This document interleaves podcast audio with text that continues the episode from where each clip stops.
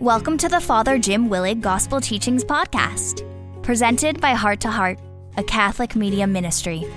Father Jim was a well known and much loved diocesan priest from Cincinnati, Ohio. Inspired by God's Word, for many years, Father Jim presented a weekly Bible study on the Sunday Gospels.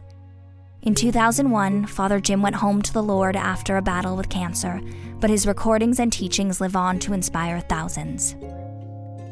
First, we hear from Father Jim's good friend, Jesuit priest Father Michael Sparough, who opens this podcast by proclaiming the gospel reading. Then, Father Jim's illuminating gospel teaching follows. A reading from the Holy Gospel according to Matthew. When John the Baptist heard in prison of the works of the Christ, he sent his disciples to Jesus with this question Are you the one who is to come, or should we look for another? Jesus said to them in reply, Go and tell John what you hear and see. The blind regain their sight, the lame walk, lepers are cleansed, the deaf hear, the dead are raised, and the poor have the good news proclaimed to them. And blessed is the one who takes no offense at me. As they were going off, Jesus began to speak to the crowds about John. What did you go out to the desert to see? A reed swayed by the wind? Then what did you go out to see? Someone dressed in fine clothing? Those who wear fine clothing are in royal palaces. Then why did you go out? To see a prophet? Yes, I tell you, and more than a prophet. This is the one about whom it is written Behold, I am sending my messenger ahead of you. He will prepare your way before you. Amen, I say to you, among those born of women, there has been none greater than John the Baptist. Yet the least in the kingdom of heaven is greater than he. The Gospel of the Lord.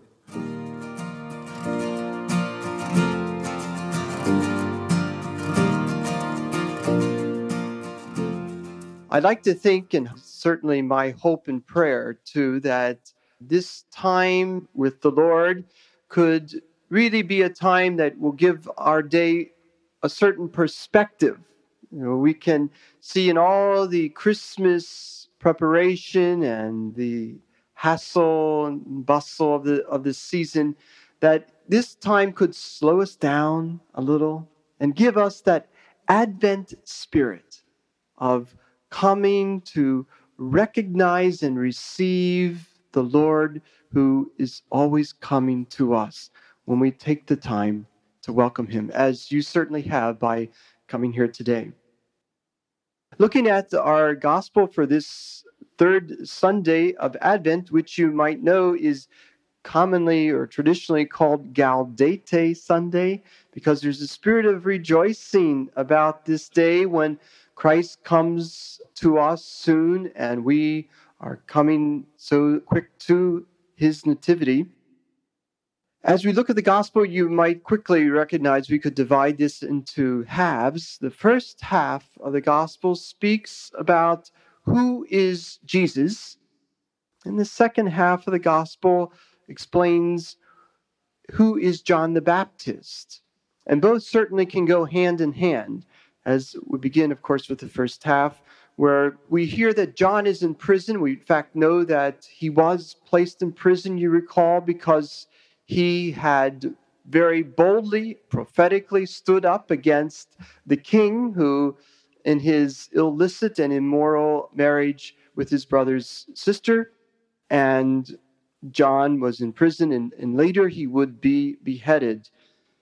And he sends some of his disciples out to Jesus to ask him, and let me quote at this point John in prison heard about the works Christ performed and sent a message through his disciples to ask Jesus, Are you he who is to come, or do we look for another? Now, that quote, he who is to come, is obviously meant to be the Messiah. John's asking, Are you the Christ, the Messiah, the promised one that God has, down through the ages, through the prophets, told us would come to save us? It's odd that we would hear this from John the Baptist because you might recall at the Jordan where he baptized Jesus, there was this great theophany and revelation of the voice from the heaven that spoke, This is my beloved Son, in whom I am well pleased. So it's a little difficult to understand John asking this question, except maybe the evangelist is placing this question in the heart and on the lips of John, as it certainly was on the mind of most of the contemporaries of John and Jesus at the time. Is Jesus the promised Messiah? And certainly at the time of Jesus and John, they were expecting a Messiah. However, there was no clear idea as to what he would be like. Many people were expecting some kind of strong warrior or a glorious king, much like David, the great warrior king who established the independence of Israel. And those were the golden years of Israel. So they thought, well, the Messiah would be something maybe like David, only even stronger and better. Other people were hearing and imagining that, much like John was suggesting in his preaching, that the Messiah would be like a judge that would establish right from wrong. It's a little more of a severe image that would be feared more than loved, but that seems to be this image that John is speaking out of that this judge would come to separate the good from evil and teach right from wrong. In fact, many of the Jews were quite nebulous and ambiguous about what kind of Messiah Jesus would be. As I might say parenthetically, we might wonder at times who is God and what is the Lord really like in terms of how the Lord relates to us in our life sometimes I like for God to be a judge when I want him to judge other people, you know. Sometimes I want God to be a warrior when I've identified the enemy. And it seems as though Jesus does not live up to this expectation of a Messiah. So, in reply, we're told Jesus says to those disciples who come to question him, Go back and report to John what you hear and what you see. The blind recover their sight, cripples walk, lepers are cured, the deaf hear, the dead are raised to life, and the poor have the good news preached to them. It almost seems like Jesus is saying, let your experience, that is the best test of truth, speak for itself. If you want to know someone, Look at what they do. Look at who they are in their actions. For actions speak louder than words. Go tell John what you see and what the works that I do. In effect, of course, Jesus is not answering them, answering the question directly. However, he is saying, on the one hand, his actions speak very clearly that yes, he is the Messiah, because the Messiah was one who would come with a great healing power in the words of Isaiah that Jesus was quoting, in the, the deaf shall hear, the, the lame shall walk, the dead shall be raised. And also, we imagine that Jesus is trying to redefine and reinterpret what the Messiah would look like and what the sign of the Messiah would be. Not military victory, but a moral, spiritual victory and so, what these signs are that Matthew writes in this chapter 11, we would have learned if we read the previous part of the gospel that in chapters 8 and 9, Jesus did heal the blind, he did heal the lame. There are instances where he cured the leper, where he gave hearing to the deaf, and even raised the dead. So, Jesus' actions speak for itself and themselves. And the question we might raise as we place ourselves in the gospel is what does our life experience teach us about who Jesus is?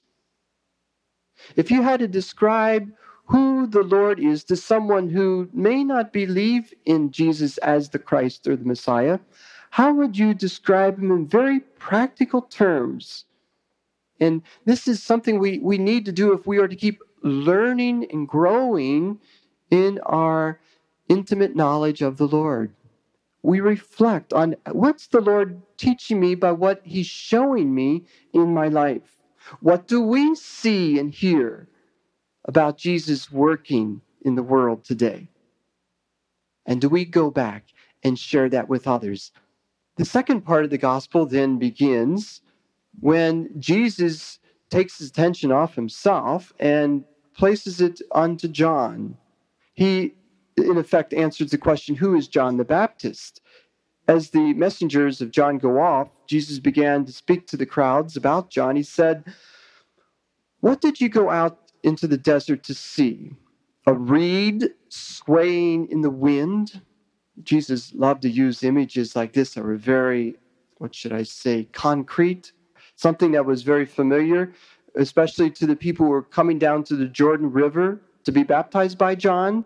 The reed was a tall, hollow grass that would grow in the shallow waters of the Jordan.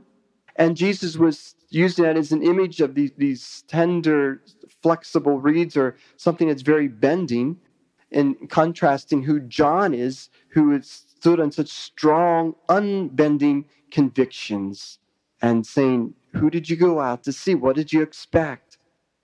He continues in that line Tell me, who did you go out to see? Someone luxuriously dressed? Remember, those who dress luxuriously are to be found in royal palaces. John, as you might recall from last week's gospel, was said to wear a garment of camel's hair in a leather belt. And you might know, if, if you mentioned this last week, that this was the very clothing of Elijah the prophet in the Old Testament. And Matthew is probably recalling that type of clothing, which may have been kind of rustic, rough type of clothing that John wore, but more importantly, he's taking on this prophetic image. Elijah was the greatest prophet of the Old Testament. Here, John comes as a new kind of Elijah, preparing us for the Savior. So Jesus is saying, Who do you go out to see? Someone finely dressed or someone who is more concerned about the inner spirit? Jesus may be drawing a comparison to the king, the Herod Antipas, who was very weak willed. And again, he's the one who imprisoned John and very shortly after this passage, will behead John because he couldn't stand up on his own convictions. Again, Jesus continues, Why did you go out to see a prophet? A prophet indeed, and something more. It is about this man. The scripture says, I send my messenger ahead of you to prepare your way before you. Jesus is saying John's more than just a prophet. He's, in fact, God's supreme messenger to prepare the way for its Savior, Jesus Christ. And then Jesus speaks this greatest compliment you could ever, I think, give anyone, especially considering it's from Jesus himself. I solemnly assure you, history has not known a man born of woman greater than John the Baptist. Is that a compliment or what? History has not known a man born of woman greater than John the Baptist. I want that to sink in. Jesus is saying they don't get any better than John the Baptizer. You got it? Because hear this. Yet the least born into the kingdom of God is greater than he.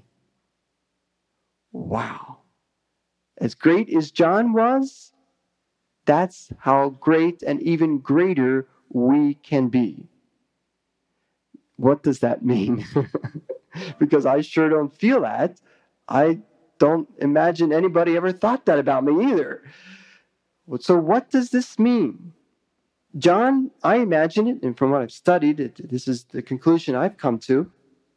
Jesus believes that John the Baptist is the greatest figure of the Old Testament period. He's the culmination and almost the conclusion of the Old Testament times. As even he's beginning this bridge building that points to the new age in which Jesus comes.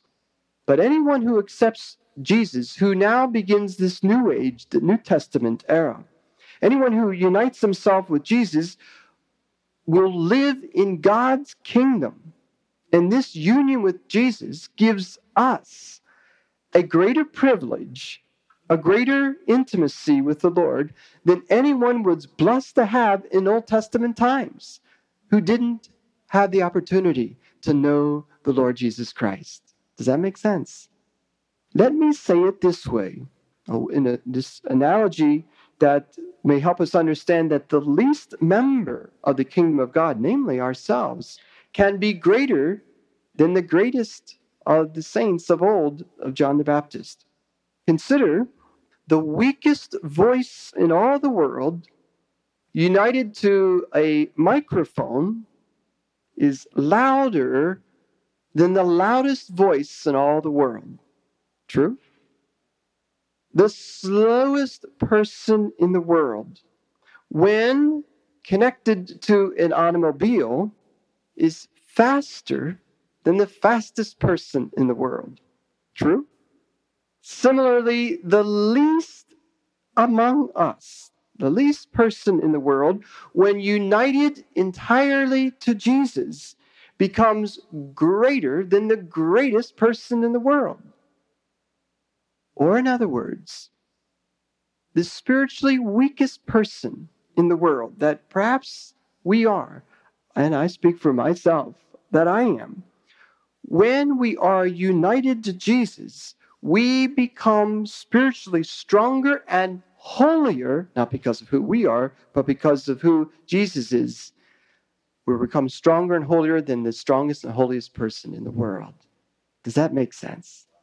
You see the incredible invitation, what it means to live in the kingdom of God, that is, to live entirely united to Jesus, where Jesus, when we live with Jesus, the kingdom lives within us, and we live in God.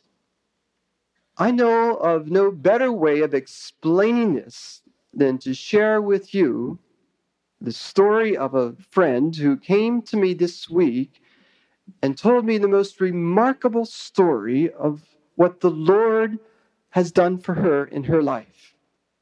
It is with her explicit permission and even her encouragement that I shared this story with you, though in respect to her, her identity will remain anonymous. This young woman came to me just last week and shared with me her struggle with the disease of bulimia, which you know is an eating disorder whereby one compulsively overeats and then vomits whatever they have eaten. This young woman, who allow me to call her Barbie. My, my reason for calling her Barbie is that every time I see a Barbie doll, I think of someone who's who has anorexia or bulimia. You know what I mean? The perfect proportion that's perfectly inhuman. That does suggest something about what the sad image that our society projects that is part of this disorder of thinking. I, I think is part of the social disease in our Society. Anyway, I'll call her Barbie, had received psychological counseling for more than a couple years to deal with this eating disorder problem. She, more than that, had read many books on eating disorder, had read many books on self esteem, had read many books on people who struggled with this disease and how they had overcome it, but nothing seemed to work. Shortly after she left home to go to college, she left the church and abandoned her faith. She never prayed, she never really ever thought much about God. But for some unknown reason, this past August, she began to pray. Interestingly, she said she never really prayed for herself so much as prayed for other people who were hurting and needing help. And then one month later, by September, when she had grown in this new habit of prayer, in this new relationship with Jesus, she noticed that she had stopped binging and purging. Something that she had done every single day for more than 14 years, and sometimes more than once a day. Since this time, this past September, she has had no relapse, which is quite remarkable if you understand the real problem of, of any eating disorder. More than that, she has felt incredible healing happening within her, more than physical, but spiritual. She now goes to church every single Sunday. She's an active member of a Catholic young adult group.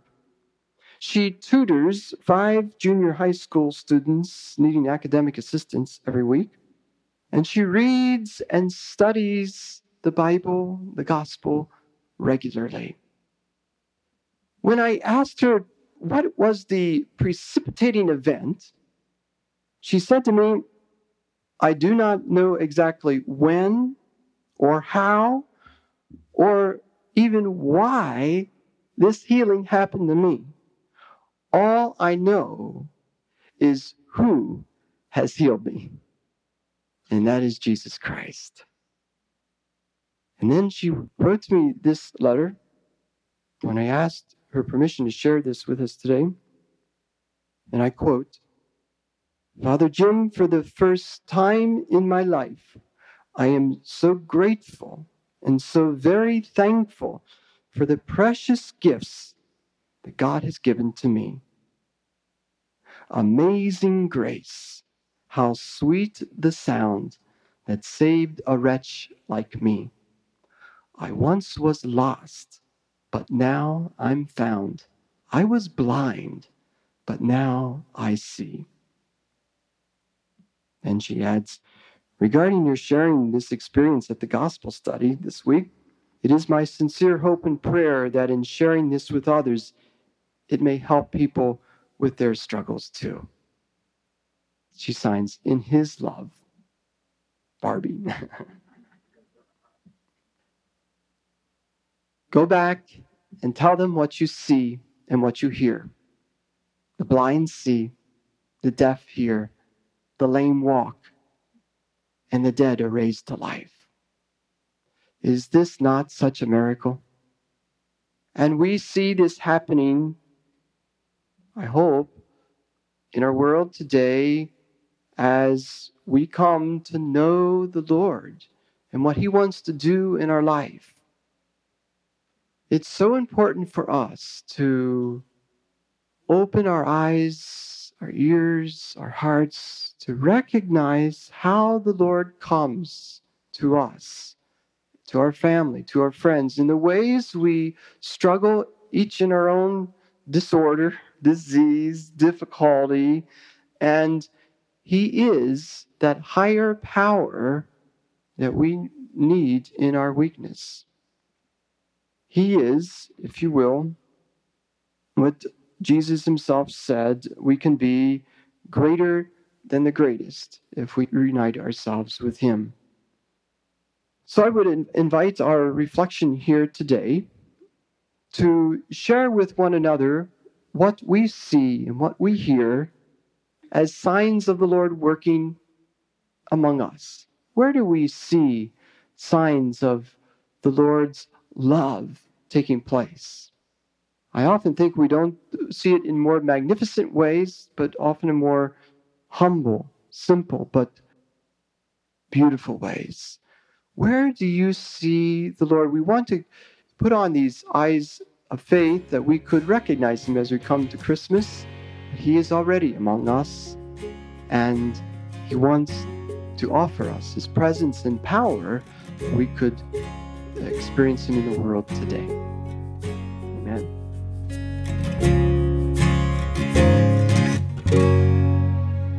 Thank you for listening to Father Jim's gospel teaching. We hope you have been inspired and will subscribe to this weekly podcast and share it with your family and friends. The mission of Heart to Heart is to proclaim the good news of God's Son, Jesus, to the entire world. For more inspirational teachings by Father Jim and Father Michael, visit our website, www.htoh.us. May God bless your heart and the hearts of all your loved ones.